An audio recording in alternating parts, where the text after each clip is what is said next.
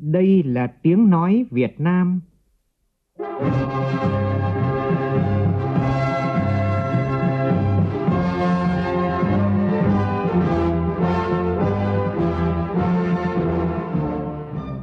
là tiếng nói Việt Nam, phát thanh từ Hà Nội, thủ đô nước Cộng hòa xã hội chủ nghĩa Việt Nam.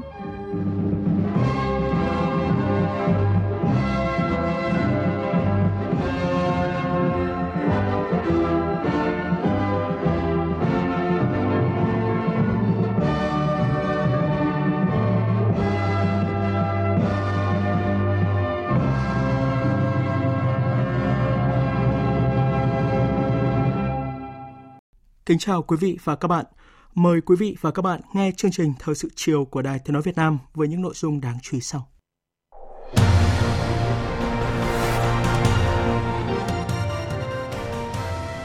Thủ tướng Nguyễn Xuân Phúc hội đàm cấp cao trực tuyến với Thủ tướng New Zealand.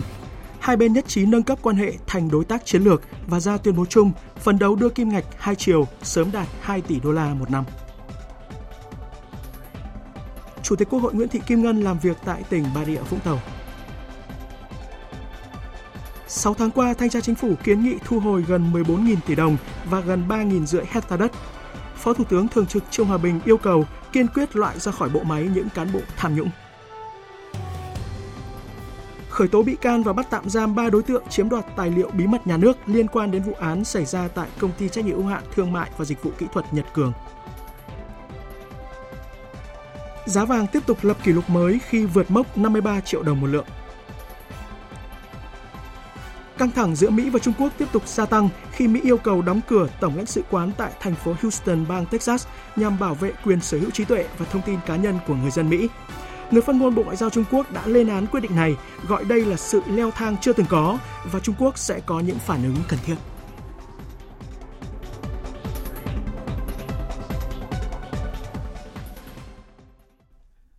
Bây giờ là nội dung chi tiết. Sáng nay, Thủ tướng Nguyễn Xuân Phúc và Thủ tướng New Zealand Jacinda Ardern đồng chủ trì hội đàm cấp cao trực tuyến Việt Nam-New Zealand. Hai nhà lãnh đạo đã nhất trí nâng cấp quan hệ Việt Nam-New Zealand thành đối tác chiến lược. Phản ánh của phóng viên Vũ Dũng. Trong không khí kỷ niệm 45 năm thiết lập quan hệ ngoại giao Việt Nam-New Zealand 1975-2020, tiếp nối đà phát triển tích cực và bền vững của quan hệ đối tác toàn diện thiết lập năm 2009, trên cơ sở lợi ích, tầm nhìn chung và mức độ tin cậy ngày càng sâu sắc giữa hai nước, Thủ tướng Nguyễn Xuân Phúc và Thủ tướng Jacinda Ardern đã cùng tuyên bố chính thức nâng cấp quan hệ Việt Nam New Zealand lên đối tác chiến lược. Hai thủ tướng tin tưởng khuôn khổ quan hệ mới sẽ tạo xung lực thúc đẩy quan hệ hai nước tiếp tục đi vào chiều sâu, ngày càng hiệu quả hơn trên tất cả các lĩnh vực vì lợi ích của nhân dân hai nước, đóng góp vào hòa bình và thịnh vượng của khu vực Thái Bình Dương, Ấn Độ Dương. Thủ tướng Nguyễn Xuân Phúc đánh giá cao sự phát triển toàn diện của quan hệ hữu nghị và hợp tác giữa hai nước trong gần nửa thế kỷ qua, đặc biệt là quan hệ chính trị ngoại giao, hợp tác kinh tế thương mại, nông nghiệp, giáo dục và giao lưu nhân dân.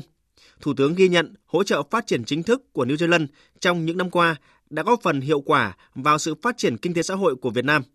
Trong bối cảnh kinh tế thế giới và khu vực chịu nhiều ảnh hưởng của đại dịch COVID-19, Thủ tướng Nguyễn Xuân Phúc đề nghị hai bên nỗ lực duy trì đà phát triển hợp tác thương mại, phấn đấu đưa kim ngạch hai chiều sớm đạt 2 tỷ đô la Mỹ một năm.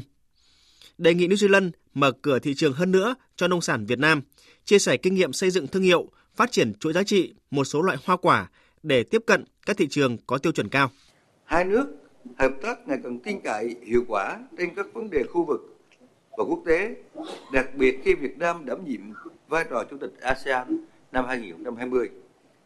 Ủy viên không thường trực Hội đồng Bảo an Liên Hợp Quốc 2020-21, New Zealand chuẩn bị làm chủ tịch APEC 2021 và hai nước của chúng ta là cùng là thành viên tích cực của nhiều hiệp định thương mại tự do thế hệ mới như CPTPP, RCEP, vân vân. Chúng ta có cùng quan điểm và lợi ích tương đồng về sự ủng hộ đối với chủ nghĩa đa phương, trật tự khu vực và quốc tế dựa trên luật lệ. Hai nước chúng ta nắm tay nhau cùng hợp tác, cùng trưởng thành và vượt lên qua thời gian nửa thế kỷ đầy biến động. Sự tin cậy chính trị ngày càng tăng, hợp tác ngày càng hiệu quả, thiết thực. Nhân dân hai nước ngày càng gắn bó, tin tưởng lẫn nhau. Đó là cơ sở để hôm nay, trong thời khắc trọng thể này, tôi vinh dự được cùng bà Thủ tướng Jacinda Ardern chính thức công bố nâng cấp quan hệ Việt Nam New Zealand lên tầm đối tác chiến lược. Về phần mình, Thủ tướng New Zealand Jacinda Ardern chúc mừng Việt Nam đã ứng phó hết sức thành công với đại dịch COVID-19, bày tỏ ấn tượng về biện pháp phòng chống dịch hiệu quả, thể hiện quyết tâm của chính phủ trong việc bảo vệ sức khỏe, tính mạng của người dân cũng như công dân nước ngoài tại Việt Nam. Tin tưởng việc hai nước cùng kiểm soát tốt dịch bệnh tạo điều kiện thuận lợi để hai nước sớm khôi phục kết nối và hợp tác trên các lĩnh vực. Thủ tướng Ardern đánh giá cao vai trò và đóng góp tích cực của Việt Nam trên cương vị Ủy viên không thường trực Hội đồng Bảo an cũng như và các hoạt động gìn giữ hòa bình của Liên Hợp Quốc thời gian vừa qua. Cảm ơn Việt Nam đã tích cực ủng hộ và đóng góp vào việc thúc đẩy quan hệ đối tác chiến lược ASEAN New Zealand. Thank you, um, Prime Minister. Xin cảm ơn Ngài Thủ tướng. Thật tuyệt vời khi hôm nay tôi có cơ hội được gặp Ngài qua cuộc gặp trực tuyến này. Ngày hôm nay đánh dấu 45 năm quan hệ giữa hai nước và đặc biệt đây là thời điểm hai quốc gia nâng tầm mối quan hệ thành đối tác chiến lược. Tôi tin rằng Việt Nam và New Zealand có quyền tự hào về các cuộc đối thoại cũng như về những hợp tác giữa hai nước trong vòng 45 năm qua vì lợi ích của cả hai bên. Tôi cũng muốn nói rằng mối quan hệ giữa hai nước ngày càng phát triển tốt đẹp. Những cuộc đối thoại cho kết quả tốt đẹp giữa hai nước về các vấn đề liên quan tới kinh tế, chính trị, an ninh, giáo dục và con người. Giao thương giữa hai nước đã tăng gấp đôi trong vòng 5 năm qua, đạt mức hơn 2 tỷ đô la New Zealand mỗi năm. Sự kết nối giữa người với người, giáo dục, du lịch luôn đóng vai trò quan trọng trong mối quan hệ hai nước. Chúng tôi luôn sẵn sàng và hân hạnh được hỗ trợ Việt Nam trong phát triển kinh tế, đặc biệt trong lĩnh vực nông nghiệp, khí hậu và giáo dục.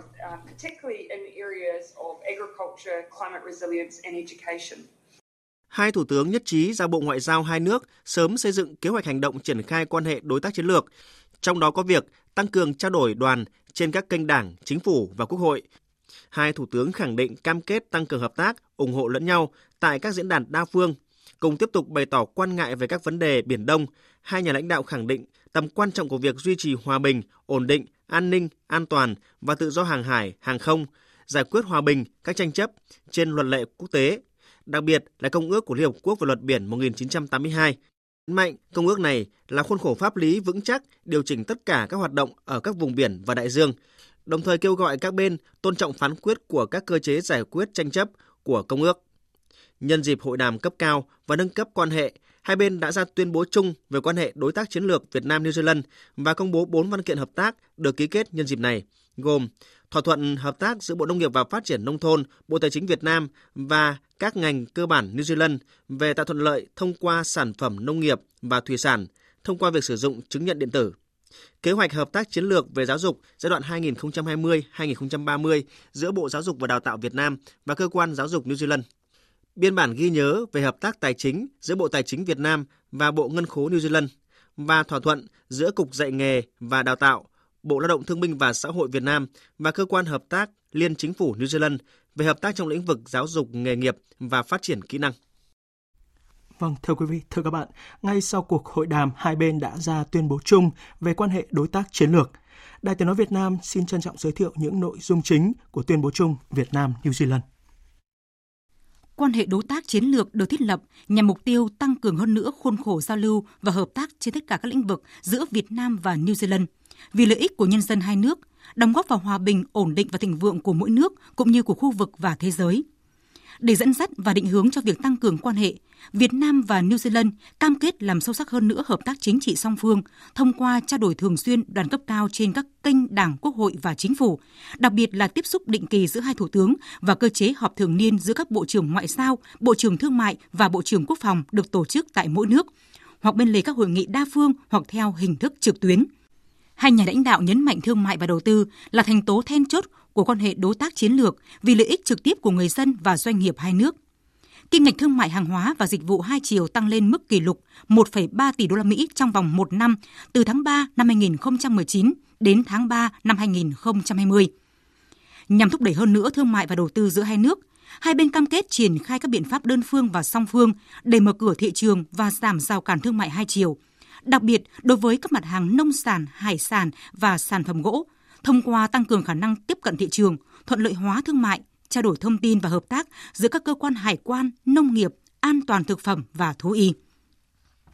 Hai nhà lãnh đạo cũng khẳng định lại cam kết tăng cường hội nhập kinh tế khu vực sâu rộng thông qua việc phản đối tất cả các hình thức bảo hộ và ủng hộ thúc đẩy tự do hóa thương mại trên toàn khu vực châu Á Thái Bình Dương. Ủng hộ mạnh mẽ hệ thống thương mại đa phương dựa trên luật lệ, tự do, rộng mở, minh bạch và bao trùm, bao gồm cả việc cải cách Tổ chức Thương mại Thế giới WTO. Hai bên một lần nữa nhấn mạnh cam kết triển khai đầy đủ và hiệu quả Hiệp định Đối tác Toàn diện và Tiến bộ Xuyên Thái Bình Dương CPTPP ký kết hiệp định đối tác kinh tế khu vực toàn diện mang tính hiện đại, toàn diện, tiêu chuẩn cao và cùng có lợi trong năm 2020 và nâng cấp hiệp định khu vực mậu dịch tự do ASEAN, Australia, New Zealand. Việt Nam khẳng định ủng hộ mạnh mẽ New Zealand đảm nhiệm vai trò chủ tịch năm APEC 2021.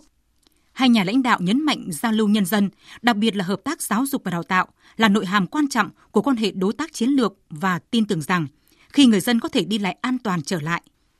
Hai bên khẳng định lại cam kết thúc đẩy hợp tác chặt chẽ hơn nữa trong lĩnh vực quốc phòng, coi đây là một ưu tiên của quan hệ đối tác chiến lược, thông qua trao đổi đoàn quốc phòng cấp cao, thăm cảng, tham vấn chính sách, đối thoại chiến lược, huấn luyện và đào tạo, các hoạt động gìn giữ hòa bình Liên Hợp Quốc, trao đổi thông tin tình báo, hợp tác an ninh hàng hải và tăng cường phối hợp tại Hội nghị Bộ trưởng Quốc phòng ASEAN mở rộng. Hai nhà lãnh đạo khẳng định lại tầm quan trọng của việc duy trì hòa bình, ổn định, an ninh, an toàn và tự do hàng hải và hàng không, giải quyết hòa bình các tranh chấp, tôn trọng các tiến trình pháp lý và ngoại giao dựa trên luật pháp quốc tế, đặc biệt là Công ước Liên Hợp Quốc về luật biển năm 1982, UNCLOS. Chúng tôi tiếp tục quan ngại về các diễn biến ở Biển Đông,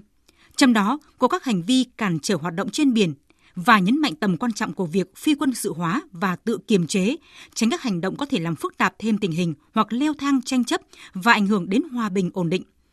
Chúng tôi nhấn mạnh tầm quan trọng của các cơ chế giải quyết tranh chấp của UNCLOS và kêu gọi các bên tôn trọng phán quyết của các cơ chế này. Chúng tôi khẳng định lại tầm quan trọng của việc thực thi đầy đủ và hiệu quả tuyên bố ứng xử của các bên ở Biển Đông DOC, sớm hoàn tất một bộ quy tắc ứng xử ở Biển Đông COC hiệu quả, thực chất, phù hợp với luật pháp quốc tế, đặc biệt là UNCLOS, và không làm tổn hại đến lợi ích của các bên thứ ba hoặc quyền lợi của các quốc gia theo luật quốc tế. Chúng tôi nhấn mạnh UNCLOS là khuôn khổ pháp lý vững chắc điều chỉnh tất cả hoạt động ở các vùng biển và đại dương. Quý vị và các bạn vừa nghe những nội dung chính của tuyên bố chung Việt Nam New Zealand. Chương trình thời sự xin được tiếp tục với những tin đáng chú ý khác. Sáng nay, Chủ tịch Quốc hội Nguyễn Thị Kim Ngân và đoàn công tác của Quốc hội đã thăm và làm việc tại cảng quốc tế Tân Cảng Cái Mép thuộc Tổng công ty Tân Cảng Sài Gòn, khu công nghiệp và đại diện các doanh nghiệp nước ngoài đang đầu tư tại khu công nghiệp chuyên sâu Phú Mỹ 3, tỉnh Bà Rịa Vũng Tàu. Phản ánh của phóng viên Lê Tuyết. Chủ tịch Quốc hội Nguyễn Thị Kim Ngân đánh giá cao việc Tổng công ty Tân Cảng Sài Gòn đã duy trì sản xuất kinh doanh ngay trong thời điểm dịch bệnh COVID-19 và nhanh chóng nắm bắt cơ hội khi nhu cầu vận chuyển hàng hóa thay đổi. Khi hết giãn cách xã hội, cảng đã hoạt động có hiệu quả. Đặc biệt, tổng công ty đã thực hiện ba trụ cột là kinh doanh biển, dịch vụ logistics và vận tải. Đó là nhiệm vụ kinh tế, nhưng vẫn đảm bảo nhiệm vụ an ninh quốc phòng với những đề nghị của Tân Cảng Sài Gòn liên quan đến việc đôn đốc các bộ ngành liên quan tập trung nguồn lực để nhanh tiến độ hoàn thành dự án cầu Phước An kết nối đường liên cảng tỉnh Bà Rịa Vũng Tàu với khu vực Nhân Trạch, Đồng Nai và cao tốc Bến Nức, Long Thành. Chủ tịch Quốc hội Nguyễn Thị Kim Ngân cho rằng cái này thì nó sẽ liên quan tới kế hoạch đầu tư công trung hạn của tỉnh Bà Rịa Vũng Tàu cho 2021 2026 cái này tôi đề nghị tỉnh ờ, Bà Rịa Vũng Tàu sẽ đưa vào kế hoạch đầu tư công trung hạn giai đoạn tới để chúng ta chuẩn bị thu hồi giải phóng mặt bằng hay đầu tư gì đó.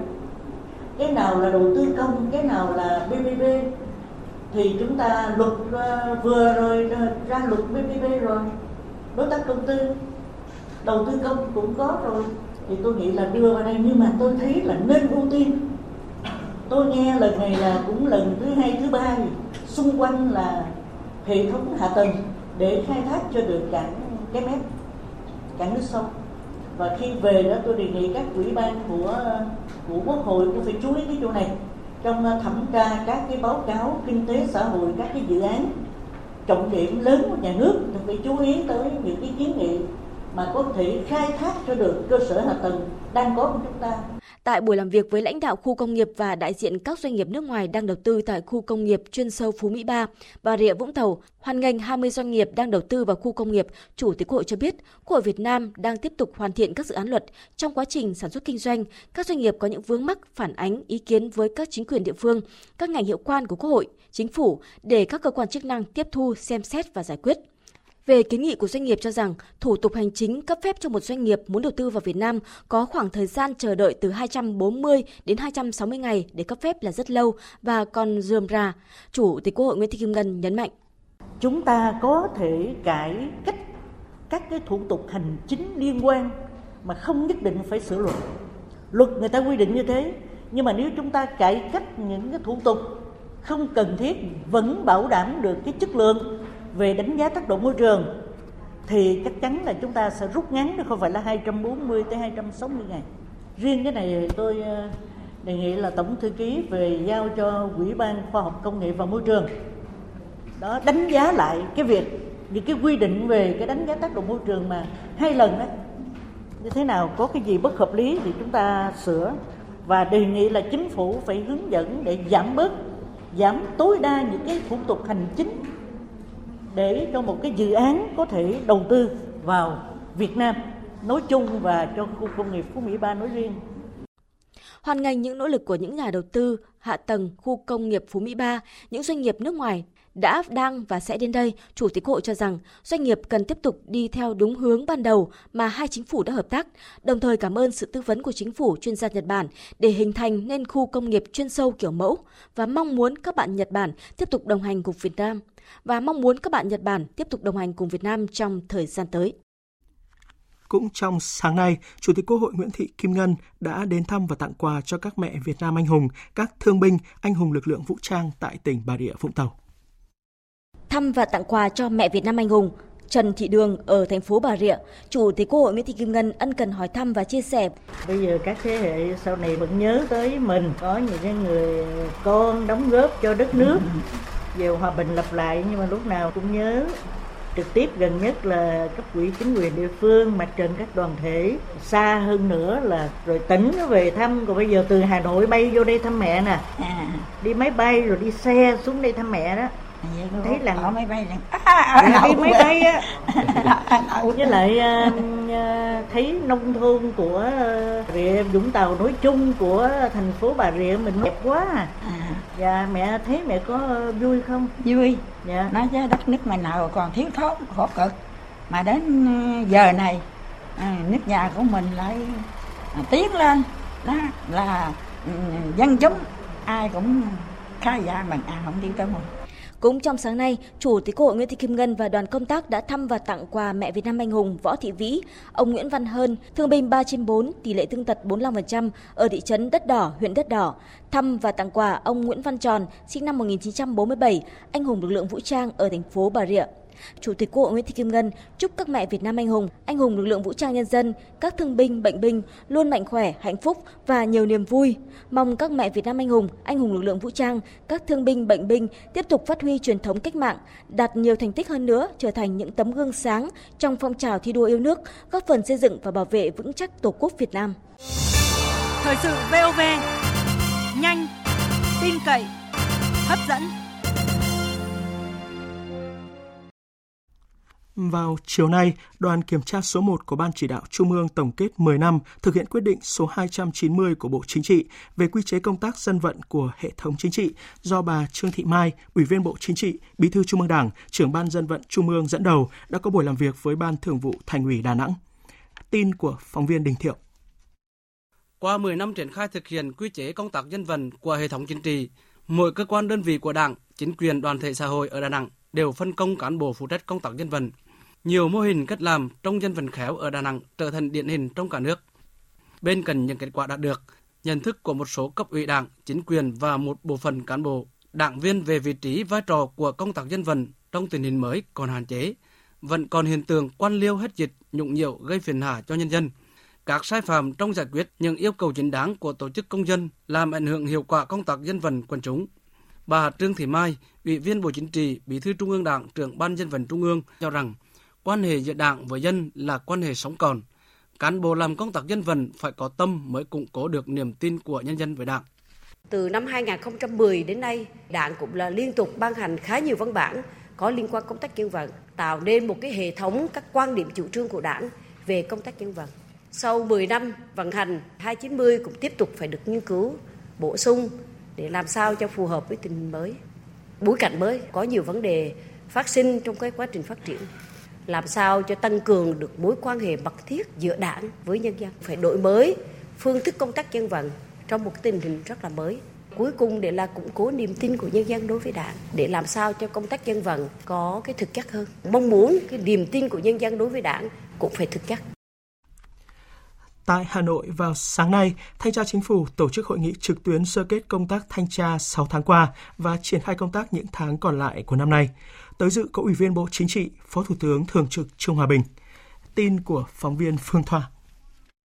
6 tháng qua đã triển khai hơn 3.200 cuộc thanh tra hành chính và gần 47.000 cuộc thanh tra kiểm tra chuyên ngành, phát hiện vi phạm về kinh tế hơn 31 tỷ đồng, hơn 3.000 hecta đất, kiến nghị thu hồi về ngân sách nhà nước gần 14.000 tỷ đồng, chuyển cơ quan điều tra tiếp tục xem xét, xử lý 41 vụ việc vân vân. Các đại biểu cho rằng nhiều cuộc thanh tra triển khai chậm so với kế hoạch, một số cuộc thanh tra còn kéo dài khi xây dựng báo cáo và kết luận thanh tra, nhiều vụ việc khiếu nại tố cáo giải quyết còn chậm, kéo dài, khi giải quyết còn nhiều sai sót.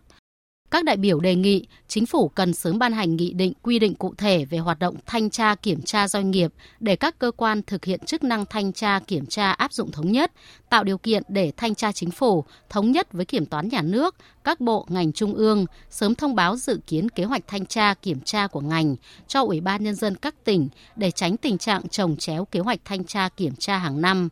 Phát biểu tại hội nghị, Phó Thủ tướng Trương Hòa Bình yêu cầu tập trung kết thúc các cuộc thanh tra đã triển khai theo đúng thời gian quy định, khẩn trương ban hành kết luận các cuộc thanh tra và kết thúc thanh tra trực tiếp, nhất là các cuộc thanh tra đột xuất theo yêu cầu của Thủ tướng Chính phủ và thủ trưởng cơ quan quản lý nhà nước các cấp à, tăng cường cái thanh tra kiểm tra trách nhiệm của thủ trưởng cơ quan quản lý nhà nước trong việc thực hiện pháp luật về thanh tra tiếp công dân giải quyết khiếu nại tố cáo phòng chống tham nhũng. Phó Thủ tướng cũng lưu ý ngành thanh tra tiếp tục thực hiện đồng bộ các giải pháp nâng cao hiệu quả công tác tiếp dân, giải quyết dứt điểm các vụ việc khiếu nại tố cáo đông người phức tạp, kéo dài, góp phần đảm bảo ổn định tình hình an ninh trật tự, tạo tiền đề để tổ chức thành công Đại hội Đảng các cấp, tiến tới Đại hội Đảng toàn quốc lần thứ 13 của Đảng. Hôm nay, Ban Kinh tế Trung ương và Chính phủ đồng chủ trì tổ chức diễn đàn cấp cao về năng lượng Việt Nam, triển khai thực hiện nghị quyết số 55 của Bộ Chính trị về định hướng chiến lược phát triển năng lượng quốc gia của Việt Nam đến năm 2030, tầm nhìn đến năm 2045. Tin của phóng viên Nguyên Long. Phiên toàn thể được tổ chức theo hình thức hội nghị trực tuyến đến 63 điểm cầu, các tỉnh ủy, thành ủy và 30 điểm cầu quốc tế tại 15 quốc gia. Tham dự có Ủy viên Bộ Chính trị, Bí thư Trung ương Đảng, Trưởng ban Kinh tế Trung ương Nguyễn Văn Bình và Phó Thủ tướng Trịnh Đình Dũng. Phó Thủ tướng Trịnh Đình Dũng nêu rõ, Bộ Chính trị đã ban hành nghị quyết 55 về định hướng phát triển năng lượng quốc gia đến năm 2030, tầm nhìn đến năm 2045, tiếp tục hoàn thiện thể chế liên quan đến các lĩnh vực năng lượng nhằm tạo môi trường để huy động các nguồn lực cho đầu tư phát triển năng lượng, đồng thời tạo ra công cụ để kiểm soát quá trình phát triển năng lượng hiệu quả và bền vững. Thủ tướng Chính phủ đã chỉ đạo để xây dựng và sớm hoàn thiện đề án phát triển thị trường năng lượng cạnh tranh đến năm 2030 và tầm nhìn đến 2045, đảm bảo bám sát các chủ trương định hướng, giải pháp nghị quyết 55 của Bộ Chính trị. Trong đó thì phải sớm đưa cái thị trường bán lẻ điện cạnh tranh vào thí điểm năm 2022 và phấn đấu có thị trường hoàn chỉnh năm 23. Vận hành thị trường than cạnh tranh đầy đủ tại các phân khúc thị trường than giai đoạn 2026 và 2030. Trong khuôn khổ diễn đàn cấp cao năng lượng Việt Nam, vào chiều nay diễn ra nhiều hội thảo chuyên đề về năng lượng, trong đó đáng chú ý là hội thảo chuyển dịch cơ cấu năng lượng gắn với phát triển hạ tầng năng lượng bền vững trong chiến lược phát triển năng lượng quốc gia đến năm 2030, tầm nhìn đến năm 2045. Phóng viên Thanh Huyền thông tin. Tại hội thảo, các đại biểu chỉ rõ Việt Nam có nhiều cơ hội và tiềm năng để chuyển dịch cơ cấu năng lượng như sự chú trọng của Đảng và Nhà nước vào ngành năng lượng thông qua hàng loạt chính sách thể chế, Ngoài ra, nguồn tài nguyên của Việt Nam đa dạng phong phú, còn nhiều tiềm năng chưa khai thác, nhất là năng lượng tái tạo. Tuy nhiên, theo ông Trịnh Đức Duy, Phó vụ trưởng vụ dầu khí và than Bộ Công Thương, thì chuyển dịch cơ cấu năng lượng ở Việt Nam vẫn còn gặp nhiều thách thức. Qua phân tích thì chúng tôi thấy rằng thứ nhất là thách thức liên quan đến việc cung cấp đầy đủ năng lượng để đáp ứng nhu cầu năng lượng tăng nhanh phục vụ cho phát triển kinh tế. Thứ hai là và khả năng cung cấp năng lượng trong nước thì hạn chế và dẫn đến sự phụ thuộc vào năng lượng nhập khẩu ngày càng tăng hiệu suất sử dụng năng lượng thấp ở cả phía cung và phía cầu nhu cầu vốn cho phát triển năng lượng đặc biệt là trong cái bối cảnh nợ ngày càng tăng cao và quá trình cổ phần hóa chậm. Thị trường năng lượng mới ở giai đoạn đầu do đó thì tính cạnh tranh và hiệu quả cũng chưa cao. Trước những thách thức và cơ hội mà Việt Nam đang đối mặt trong việc chuyển dịch cơ cấu năng lượng, ông Sebastian Pauls, tham tán thứ nhất phụ trách bộ phận hợp tác phát triển Đại sứ quán Đức tại Việt Nam đưa ra một số khuyến nghị. Đầu tiên, các bạn đừng quên tầm quan trọng của việc nâng cao hiệu quả sử dụng năng lượng, giảm lượng tiêu thụ năng lượng nói chung. Thứ hai là cần phải có hệ thống cơ sở vật chất kỹ thuật phù hợp, đồng nghĩa với việc các bạn cần có hệ thống chuyển đổi thông minh, bao gồm cả các dịch vụ hỗ trợ kèm theo. Thứ ba, Đảng và chính phủ cần đưa ra các khung pháp lý rõ ràng, ổn định và tương xứng cho các nhà đầu tư, đặc biệt là các nhà đầu tư thuộc lĩnh vực tư nhân. Thứ tư, chính phủ Việt Nam cần có các thể chế mạnh mẽ và đáng tin cậy để thi hành các quy định về năng lượng. Dân số thành phố Hồ Chí Minh mỗi ngày một tăng, công chức phải phục vụ khối lượng công việc nhiều hơn gần 2 lần bình quân cả nước. Vì vậy, chỉ có cách ứng dụng công nghệ thông tin để tăng năng suất mới có thể giảm giờ làm việc. Ủy viên Bộ Chính trị, Bí thư Thành ủy Thành phố Hồ Chí Minh Nguyễn Thiện Nhân đã nhấn mạnh như vậy tại hội nghị công bố chương trình chuyển đổi số và nền tảng tích hợp chia sẻ dữ liệu diễn ra vào sáng nay. Tin của phóng viên Hà Khánh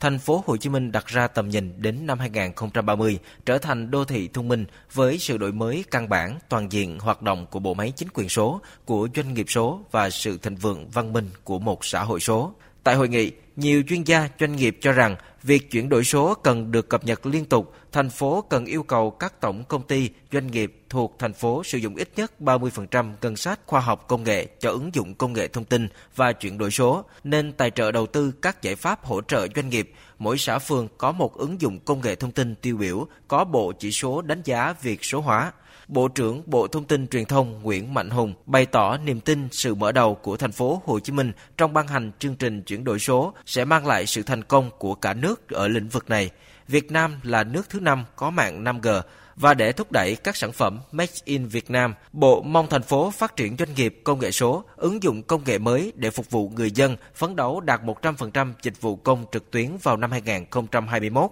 Tháng 8 năm 2020, mở dữ liệu quốc gia, quý 3 năm 2020 ra mắt dịch vụ mobile thông minh, chuyển đổi số trong từng ngành như y tế, giáo dục, giao thông, du lịch. Bí thư Thành ủy Nguyễn Thiện Nhân cho rằng thành phố cần liên kết với Viettel có trung tâm giới thiệu các sản phẩm, giải pháp thông minh trong từng ngành để tư vấn, giới thiệu, đưa ra các giải pháp mới. Muốn vậy, phải có những kho dữ liệu, đám mây dữ liệu tại Việt Nam, phát triển hạ tầng, an toàn thông tin và tăng ngân sách cho chương trình chuyển đổi số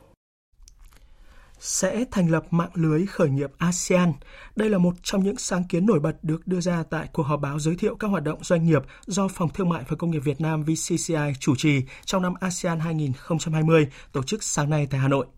Ông Vũ Tiến Lộc, Chủ tịch VCCI, Chủ tịch Hội nghị Thượng đỉnh Kinh doanh Việt Nam cho biết. Chúng ta sẽ đóng góp cái dự án di sản nữa là cái mạng lưới khởi nghiệp ASEAN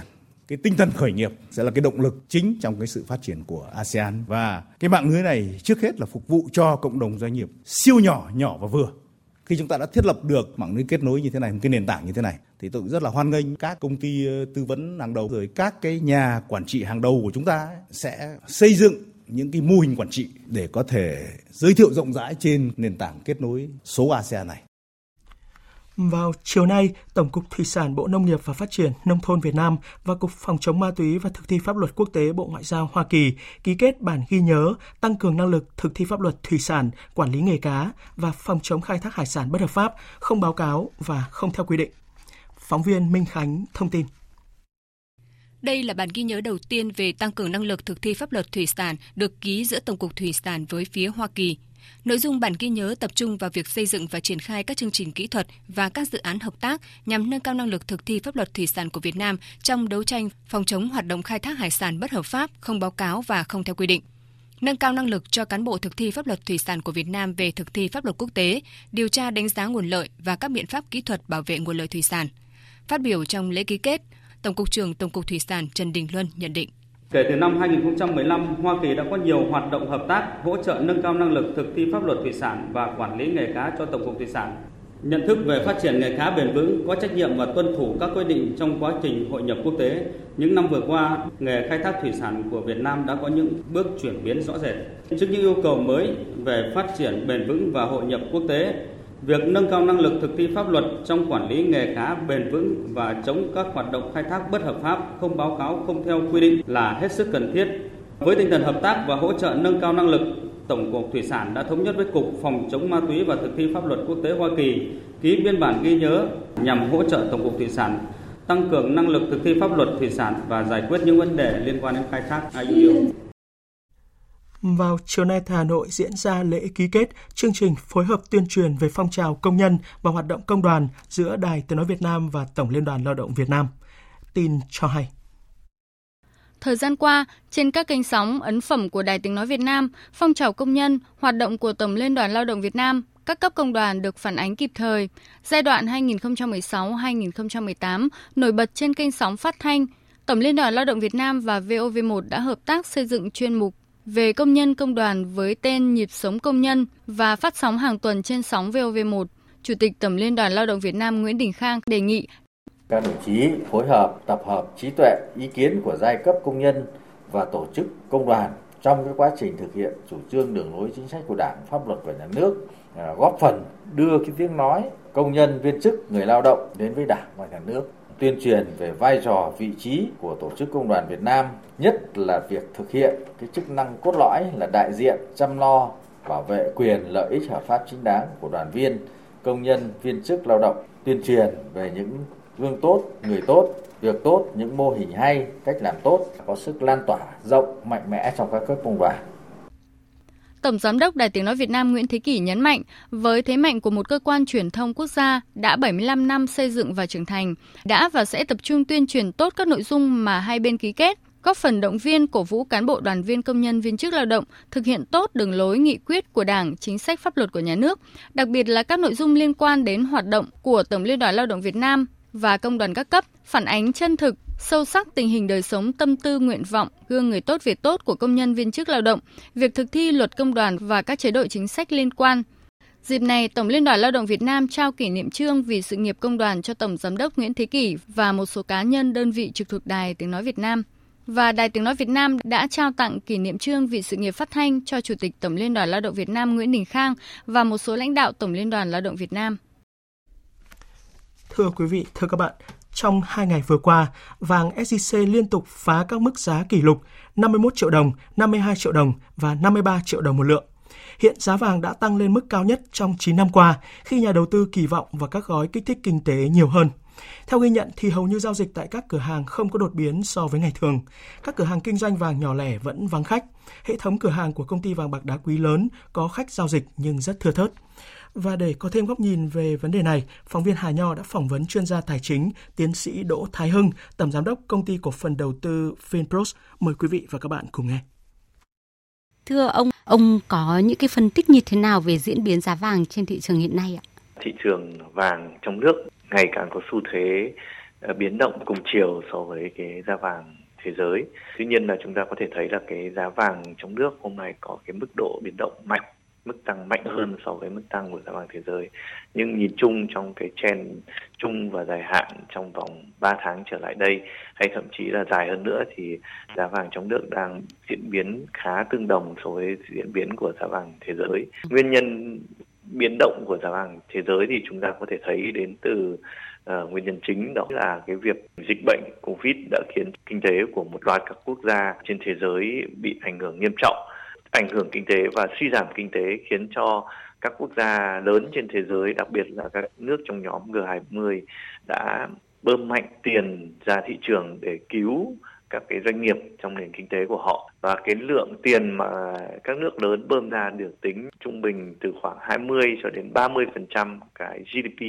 hàng năm của các nước này. À, chính vì thế cái lượng tiền lưu thông được bơm ra trên thị trường là rất lớn. Nói một cách khác thì tiền đang mất giá đi so với một số những loại tài sản uh, mang tính chất là cố định và hữu hạn, ví dụ như vàng. Thêm một yếu tố tác động đến cái diễn biến giá vàng đó chính là tâm lý trú ẩn, cái làn sóng trú ẩn khi mà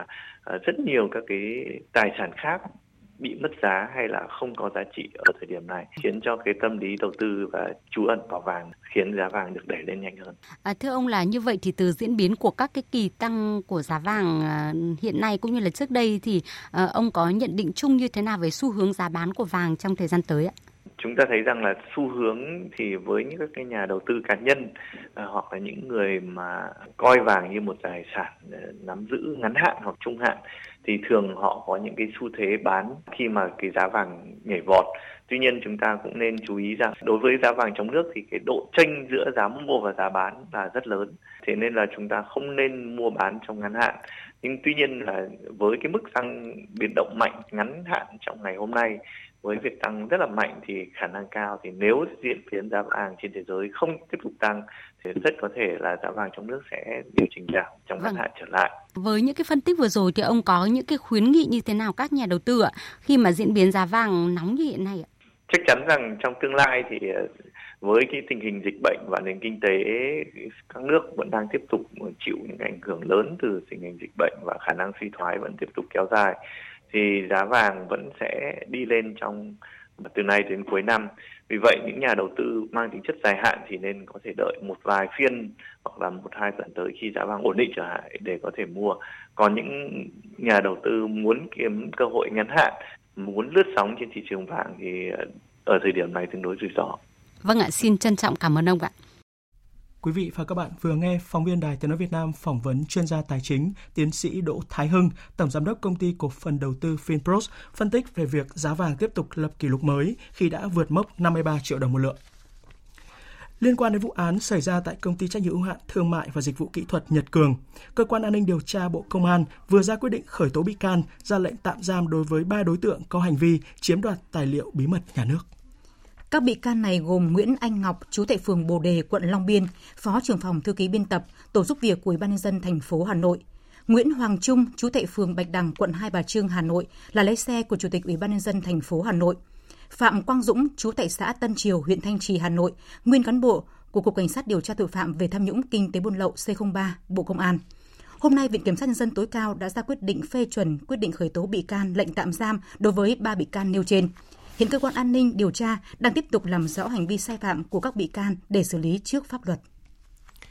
Nước ta có 4 đơn vị đang nghiên cứu sản xuất vaccine COVID-19. Mỗi nhà sản xuất triển khai một hướng tiếp cận khác nhau, nhưng bước đầu cho kết quả khả quan. Nếu thuận lợi sẽ tiến hành thử nghiệm trên người vào cuối năm nay. Thông tin này vừa được đưa ra tại hội thảo triển khai nghiên cứu sản xuất thử nghiệm lâm sàng, cấp phép đăng ký sử dụng vaccine COVID-19 tại Việt Nam, diễn ra vào sáng nay tại Hà Nội. Tin của phóng viên Văn Hải. Tại hội thảo, ông Nguyễn Thanh Long, quyền Bộ trưởng Bộ Y tế nhấn mạnh, trong bối cảnh đại dịch đang diễn biến phức tạp tại nhiều quốc gia trên thế giới, nếu không có vaccine thì khó có thể trở lại cuộc sống bình thường như trước kia. Đến nay, bốn nhà sản xuất nghiên cứu vaccine COVID-19 của Việt Nam đang thu được những kết quả khả quan trong giai đoạn thử nghiệm trên chuột. À, cho đến thời điểm hiện nay thì có những cái đơn vị cũng đã tiến hành nghiên cứu và sản xuất vaccine COVID-19. Ví dụ như là IVAC dựa trên cái nền tảng công nghệ sẵn có của IVAC trên trứng gà có phôi, chúng ta đã sản xuất được vaccine cúm và chúng ta đang ứng dụng cái đó để sản xuất vaccine COVID-19. Chúng tôi cho rằng cái à, cách làm này là hết sức có cái tính khả thi và khả quan. Và nếu như cách làm này mà có thể đạt được cái yêu cầu vào tháng 8 này thì có thể chúng ta sẽ sớm đưa cái vaccine COVID-19 của à, IVAC đưa vào cái thử nghiệm lâm sàng sớm trong cuối năm nay. Ờ, hay là đối với Biotech chúng ta đã phối hợp với trường đại học Oxford của Anh thì chúng ta cũng đã tiến hành những cái nghiên cứu trên à, tiền lâm sàng và đã thử nghiệm trên động vật và có cái kết quả hết sức là khả quan, đáp ứng miễn dịch là hết sức là tốt. Bộ Y tế cũng đang chỉ đạo các đơn vị trực thuộc sớm hoàn thiện quy định về nghiên cứu sản xuất, thử nghiệm lâm sàng, cấp phép đăng ký sử dụng vaccine COVID-19 tại Việt Nam. Như đã thông tin, trong hai ngày qua trên địa bàn tỉnh Hà Giang có mưa rất to, gây lũ lụt, ngập úng trên diện rộng, khiến nhiều nhà dân bị ảnh hưởng thiệt hại nặng nề, nhiều tuyến đường giao thông bị chia cắt. Ngay sau khi cơn mưa lũ đi qua, người dân và chính quyền các cấp trên địa bàn đang khẩn trương khắc phục hậu quả. Phản ánh của cộng tác viên Trần Trang. Mưa lũ xảy ra trên địa bàn tỉnh đã khiến 5 người tử vong, 2 người bị thương. Mưa to khiến nhiều tuyến đường bị ngập úng cục bộ, lũ ống sạt lở tại các huyện Hoàng Su Phì, Vị Xuyên, thành phố Hà Giang, Bắc Mê. Nhiều ngôi nhà bị sập đổ và bị ngập sâu dưới nước, nhiều tài sản, hoa màu, vật nuôi, đường giao thông nông thôn bị nước lũ cuốn trôi. Ngay khi lũ vừa rút, các đơn vị và các hộ dân đã tập trung lực lượng triển khai các hoạt động khắc phục hậu quả do mưa lũ gây ra nhằm nhanh chóng giúp người dân ổn định lại cuộc sống. Anh Nông Trọng Trường, người dân thành phố Hà Giang và ông Nguyễn Văn Đen, người dân huyện Vị Xuyên cho biết. Có hàng xóm cũng đến ờ, nhiệt tình ủng hộ giúp đỡ bên ờ, gia đình. Phường đã tổ chức người xuống thăm hỏi và đưa máy để khơi thông dòng suối. Anh ra đợt lũ mai mưa vừa rồi ấy là nhà tôi thiệt hại rất nhiều. Thì lũ lên rất nhanh và rất dữ rồi. Ruộng coi như bị xóa sổ hoàn toàn, bây giờ đất đất. Còn dưới cầm sàn coi như là cát, ờ, đất cát coi như là phủ dày khoảng ờ, 60 phân trở lên. Mấy cày mấy bừa bây giờ còn vùi ở dưới đất ấy coi như là phần số là trôi sạch. Ngoài thiệt hại về tài sản, trận mưa lũ cũng đã làm cho nhiều nhà dân bị đổ tường, đổ sập hoàn toàn. Trong số đó, có một số nhà dân dù được xây dựng kiên cố nhưng vẫn bị đổ sập. Trước tình hình này, cấp ủy chính quyền địa phương đã giúp các hộ dân tạm di chuyển đến nơi ở an toàn. Thời sự VOV, nhanh, tin cậy, hấp dẫn. Trước tình hình mưa lớn kéo dài gây thiệt hại lớn về người và tài sản tại một số vùng của Nhật Bản, hôm nay theo đề xuất của Việt Nam, nước Chủ tịch ASEAN 2020, các bộ trưởng ngoại giao ASEAN đã ra tuyên bố về tình hình lũ lụt và sạt lở đất ở Nhật Bản. ASEAN bày tỏ sự cảm thông và chia buồn sâu sắc tới chính phủ và nhân dân Nhật Bản trước những tổn thất to lớn về người và của do mưa lũ gây ra khẳng định tình đoàn kết với Nhật Bản, ASEAN bày tỏ sẵn sàng cung cấp những hỗ trợ cần thiết cho công tác cứu trợ hiện nay, đồng thời tin tưởng Nhật Bản sẽ nhanh chóng vượt qua và khắc phục hậu quả của thiên tai.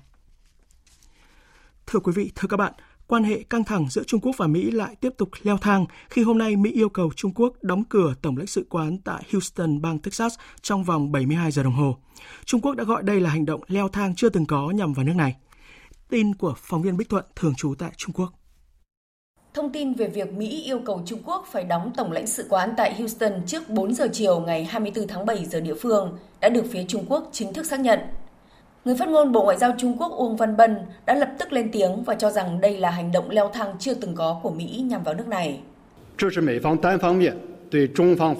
Đây là sự thách thức chính trị đơn phương của Mỹ đối với Trung Quốc, vi phạm nghiêm trọng luật pháp quốc tế và nguyên tắc cơ bản trong quan hệ quốc tế, cũng như các quy định liên quan trong Hiệp ước lãnh sự Trung Mỹ cố tình phá hoại quan hệ Trung Mỹ, hết sức ngang ngược vô lý. Trung Quốc lên án mạnh mẽ hành động này. Bắc Kinh yêu cầu Washington hủy bỏ quyết định trên, đồng thời đe dọa sẽ đưa ra phản ứng chính đáng và cần thiết, cũng như thực thi các biện pháp đối phó kiên quyết trước các hành động của Mỹ. Thời gian gần đây, bất chấp những phát biểu hòa hoãn, sẵn sàng khôi phục và tái khởi động các cơ chế đối thoại giữa hai nước, cũng như kêu gọi kiểm soát bất đồng và mở rộng lợi ích chung giữa hai bên của Ngoại trưởng và Đại sứ Trung Quốc tại Mỹ, quan hệ giữa Bắc Kinh và Washington vẫn không ngừng diễn tiến theo chiều hướng xấu. Trước đó, trong chuyến thăm chính thức tới Vương quốc Anh, Ngoại trưởng Mỹ Mike Pompeo tuyên bố Mỹ muốn xây dựng một liên minh toàn cầu chống Trung Quốc. Lo ngại hiệu ứng domino tẩy chay lan rộng, Trung Quốc được cho là đang cân nhắc các biện pháp đáp trả. Tổng hợp của biên tập viên Phạm Hà. Trong chuyến thăm tới Anh lần này, nhà ngoại giao hàng đầu của Mỹ có những lời chỉ trích mạnh mẽ nhằm vào Trung Quốc liên quan đến các tuyên bố phi pháp trên biển, cách phản ứng với dịch COVID-19. Ông Pompeo hy vọng Mỹ có thể xây dựng một liên minh toàn cầu nhằm hợp nhất các nỗ lực để đối phó với các hành động của Trung Quốc. Chúng tôi nghĩ rằng cả thế giới cần hợp tác với nhau để đảm bảo các quốc gia bao gồm Trung Quốc phải hành xử theo cách phù hợp và tuân thủ trật tự quốc tế. Chúng tôi mong muốn tất cả các quốc gia hiểu rõ những giá trị của sự tự do và dân chủ, mối đe dọa cần hợp tác tập thể để bảo vệ những quyền đó.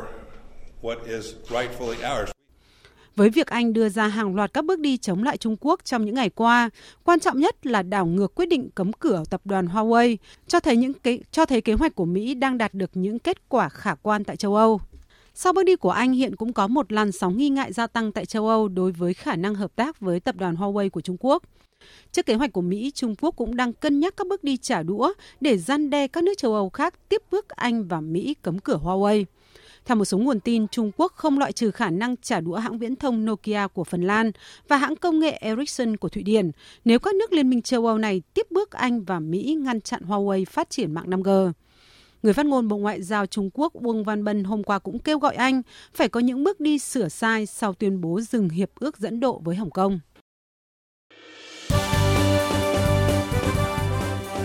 Thời sự tiếng nói Việt Nam. Thông tin nhanh. Bình luận sâu. Tương tác đa chiều.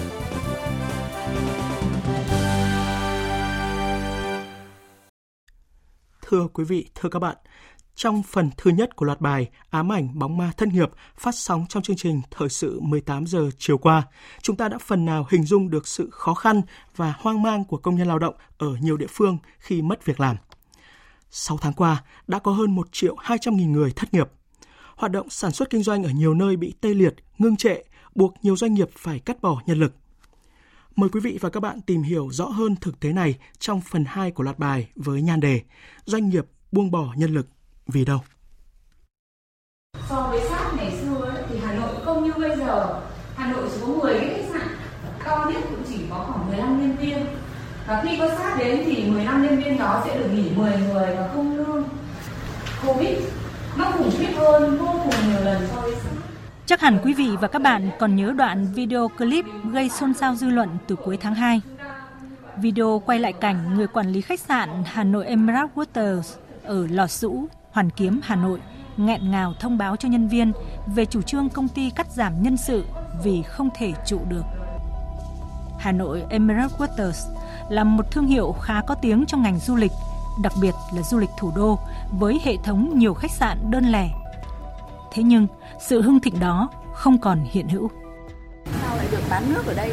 Bây giờ ít phòng ấy, tự mình kinh doanh. Ý là buồn ở đây nhưng mà đóng cửa mấy tháng bây giờ mở ra vừa bán giải khác vừa đón khách. Bây giờ còn đầy người thất nghiệp. Về trước thì bọn à, sẽ đủ sống. Bởi vì về phần lương lậu có cũng như không có ít. Một người là phục vụ phòng một người là lễ tân. Hai nhân công khách sạn hạng sang giữa lòng thủ đô giờ được cho phép bày những chiếc ghế nhựa con con vài gói kẹo cùng chiếc máy ép nước mía cũ ngay ở mặt tiền để có thêm nguồn sống. Thật sự cực chẳng đã đây chỉ là ví dụ cho thấy tình cảnh không thể chống đỡ trước những khó khăn của đại dịch, buộc lòng các doanh nghiệp phải bỏ nhân công, lao động rơi vào tình cảnh dở khóc dở cười. Tại một khu trọ trên địa bàn phường Hội Nghĩa, thị xã Tân Uyên, phóng viên ghi nhận có rất nhiều công nhân từ Hà Giang vào Bình Dương lập nghiệp. Các bạn tuổi đời còn rất trẻ. Nhiều bạn lần đầu xa nhà vào Nam với mong muốn có tiền lo cho ba mẹ già và các em nhỏ. Thế nhưng, Sùng Mí Say, người dân tộc Khơ Mông, đến từ cao nguyên đá Đồng Văn, tỉnh Hà Giang, tâm sự. Là mình mong muốn là mình cố gắng làm để cho nó có tiền về quê. Nhưng mà không ngờ là năm nay lại xảy ra những cái chuyện này thì mình chả làm được gì cái gì hết. Rất là buồn. Bây giờ mình nghĩ là nếu như là mình ăn hết cái tiền tiền xe của mình về này thì mình cũng chả biết chưa biết đến khi nào mới cải thiện được tình hình là cảnh huống hiện tại của rất nhiều doanh nghiệp khác. Các cái đơn hàng không có cái đơn hàng truyền thống nữa, đây là một ảnh hưởng cực kỳ lớn là như vậy. Sau khi đại dịch lan tỏa toàn cầu thì cái phần cung tiêu thụ của chúng ta lại trầm trọng hơn nữa. Phải tìm cái giải pháp để mà thay đổi và giữ được cái người lao động thời điểm này giảm được một ngàn nào là hai ngàn đó nhân viên là lương họ cũng không cao mà bây giờ mà nói là họ chia sẻ bớt đi thì thật sự là họ cũng không đủ sống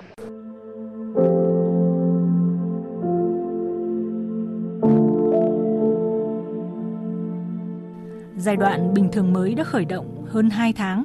nhưng nhiều doanh nghiệp như các doanh nghiệp vừa nêu vẫn đang loay hoay hy vọng trở lại trạng thái bình thường cũ nếu nhìn vào doanh số thu chi, đặc biệt là chỉ số nguồn nhân lực.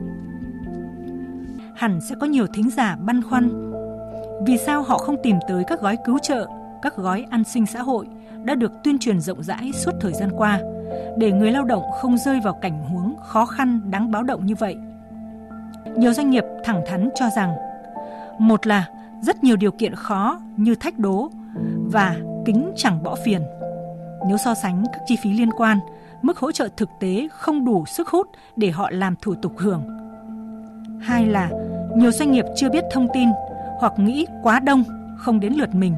dẫn tới thờ ơ, chỉ đứng quan sát bên ngoài. Số còn lại, theo ông Nguyễn Quang Huân, Ủy viên Ủy ban Trung ương Mặt trận Tổ quốc Việt Nam, Phó Chủ tịch Hội Doanh nhân Tư nhân Việt Nam là Đối tượng doanh nghiệp khác không đáp ứng được các cái yêu cầu lực lượng lao động phải thất nghiệp này, rồi doanh nghiệp lại phải ứng trước 50% này mà không được phát sinh doanh thu trong thời kỳ vừa rồi. Thế còn chúng ta cũng phải thẳng thắn nói với nhau rằng là họ chưa đóng cái nghĩa vụ thuế hoặc nghĩa vụ bảo hiểm tốt, họ sợ. Là một chuyên gia kinh tế, ông Vũ Vinh Phú, nguyên phó giám đốc Sở Thương mại, nguyên chủ tịch Hội siêu thị Hà Nội có góc nhìn trực diện. Đó là xúc tác thôi, chỉ 30% của vấn đề hỗ trợ, còn lại 7% nỗ lực chủ quan phải đầu óc các ông giám đốc phải sáng tạo ra. Tiền thì nó một vài triệu cũng rất quý nhưng mà nó không phải là cái chính. Có khi đôi gây ra những cái ỉ lại trông chờ. Dù là chất xúc tác cần thiết để các doanh nghiệp có thể trụ được, vực dậy, nhưng suy cho cùng thì các gói tài chính diện này chỉ góp một phần không phải là lời giải cho bài toán lao động thất nghiệp tràn lan, không phải là giải pháp có thể xua đuổi bóng ma thất nghiệp đang lẩn khuất đâu đó, có thể xuất hiện, tái xuất hiện quanh ta. Đó là thực tế.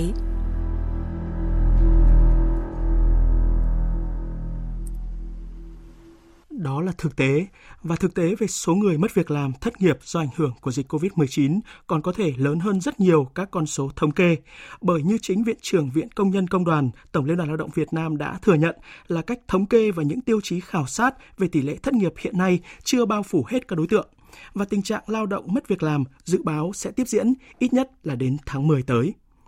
Đi tìm lời giải cho vấn đề này, mời quý vị và các bạn đón nghe phần thứ ba cũng là phần cuối của loạt bài có nhan đề Xua đuổi bóng ma thất nghiệp, nhận diện và hành động trong chương trình thời sự sau. Ngay sau đây là trang tin thể thao.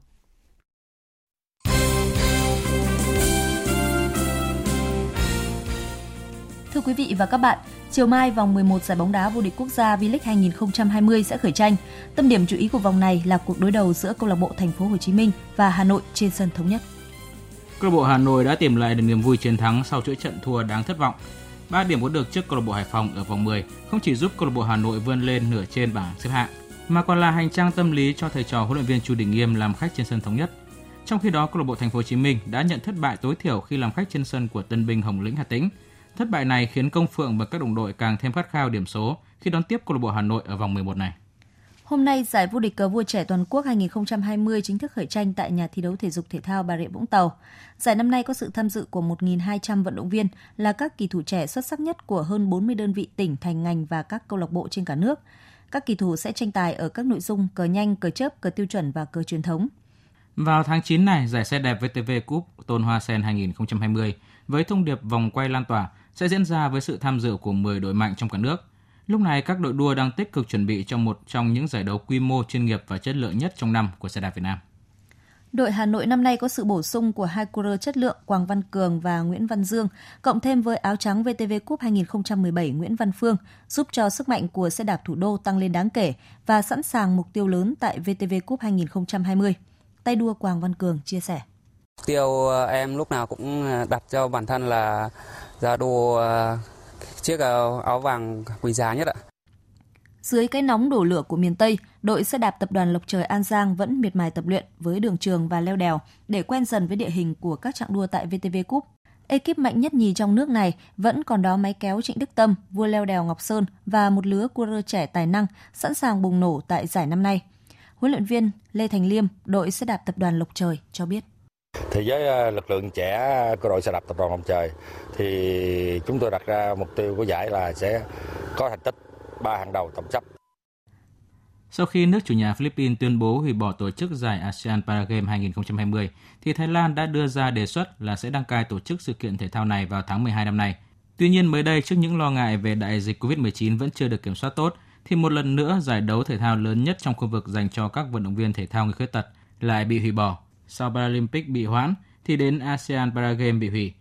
Các vận động viên thể thao người khuyết tật Việt Nam sẽ không có giải đấu quốc tế nào để thi đấu trong năm nay. Và với các vận động viên của đội tuyển bơi khuyết tật Việt Nam, họ sẽ tập trung để chuẩn bị cho giải đấu duy nhất được tổ chức trong nước vào tháng 11 này. Ngay sau khi Thái Lan chính thức thông báo hủy tổ chức ASEAN Paragame lần thứ 10 thay cho Philippines, Ban huấn luyện đội tuyển bơi người khuyết tật Việt Nam đã có sự điều chỉnh kịp thời để các vận động viên tập trung hướng tới giải vô địch quốc gia vào cuối tháng 11 tới, cũng như những mục tiêu quan trọng vào năm 2021. Việc hoãn, hủy, thay đổi địa điểm tổ chức nhiều lần đã gây ảnh hưởng không nhỏ tới tâm lý và kế hoạch chuẩn bị cho các vận động viên. Tuy nhiên, Ban huấn luyện đội tuyển quốc gia vẫn đặt mục tiêu cụ thể cho các thành viên tại giải đấu tới. Dù là đó giải trong nước, nhưng mà riêng à, thành tích của mấy em thì cũng phải là cố gắng duy trì và cũng phải phát triển. Thành tích tối thiểu là nó cũng bằng những cái giải quốc tế để mấy em được duy trì những cái thành tích để mà lấy chuẩn cho à, những cái giải quốc tế sang năm. Dự báo thời tiết Phía Tây Bắc Bộ chiều tối và đêm có mưa rào và rông rải rác, cục bộ có mưa vừa mưa to, ngày có mưa rào và rông vài nơi. Riêng Nam Sơn La và Hòa Bình có nắng nóng, nhiệt độ từ 25 đến 32 độ. Riêng Nam Sơn La và Hòa Bình từ 35 đến 37 độ. Phía Đông Bắc Bộ chiều tối và đêm có mưa rào và rông vài nơi, riêng vùng núi có mưa rào và rông rải rác, cục bộ có mưa vừa, mưa to, ngày nắng, trung du và đồng bằng có nắng nóng, gió đông nam đến nam cấp 2 cấp 3, nhiệt độ từ 26 đến 36 độ. Các tỉnh từ Thanh Hóa đến Thừa Thiên Huế, chiều tối và đêm có mưa rào và rông vài nơi, ngày nắng nóng, có nơi nắng nóng gay gắt, gió nhẹ, nhiệt độ từ 26 đến 37 độ. Các tỉnh ven biển từ Đà Nẵng đến Bình Thuận, đêm có mưa rào và rông vài nơi, ngày nắng, phía Bắc có nơi nắng nóng, chiều tối có mưa rào và rông rải rác, gió nhẹ, nhiệt độ từ 25 đến 36 độ. Tây Nguyên, đêm có mưa rào và rông vài nơi, ngày nắng, chiều tối có mưa rào và rông rải rác, gió nhẹ, nhiệt độ từ 21 đến 33 độ. Nam Bộ, chiều tối và đêm có mưa rào và rông vài nơi, ngày nắng, gió nhẹ, nhiệt độ từ 24 đến 34 độ. Khu vực Hà Nội chiều tối và đêm có mưa rào và rông vài nơi, ngày nắng nóng, gió đông nam đến nam cấp 2 cấp 3, nhiệt độ từ 27 đến 36 độ. Dự báo thời tiết biển, Bắc Vịnh Bắc Bộ và vùng biển từ Quảng Trị đến Quảng Ngãi có mưa rào và rông vài nơi, gió đông nam đến nam cấp 4 cấp 5. Nam Vịnh Bắc Bộ có mưa rào và rông vài nơi, gió đông nam cấp 4 cấp 5. Vùng biển từ Bình Định đến Ninh Thuận có mưa rào và rông vài nơi, gió đông nam đến nam cấp 3 cấp 4. Khu vực Bắc Biển Đông, khu vực giữa Biển Đông và khu vực quần đảo Hoàng Sa thuộc thành phố Đà Nẵng có mưa rào và rông vài nơi, gió đông nam cấp 3 cấp 4. Khu vực Nam Biển Đông, khu vực quần đảo Trường Sa thuộc tỉnh Khánh Hòa, vùng biển từ Bình Thuận đến Cà Mau, vùng biển từ Cà Mau đến Kiên Giang và Vịnh Thái Lan có mưa rào rải rác và có nơi có rông. Trong cơn rông có khả năng xảy ra lốc xoáy và gió giật mạnh, gió nhẹ. Tới đây chúng tôi kết thúc chương trình Thời sự chiều nay. Chương trình do các biên tập viên Hải quân Minh Châu và Nguyễn Hằng thực hiện với sự tham gia của phát thanh viên Kim Phượng, kỹ thuật viên Thu Huệ, chịu trách nhiệm nội dung Nguyễn Thị Tuyên Mai. Cảm ơn quý vị và các bạn đã quan tâm theo dõi.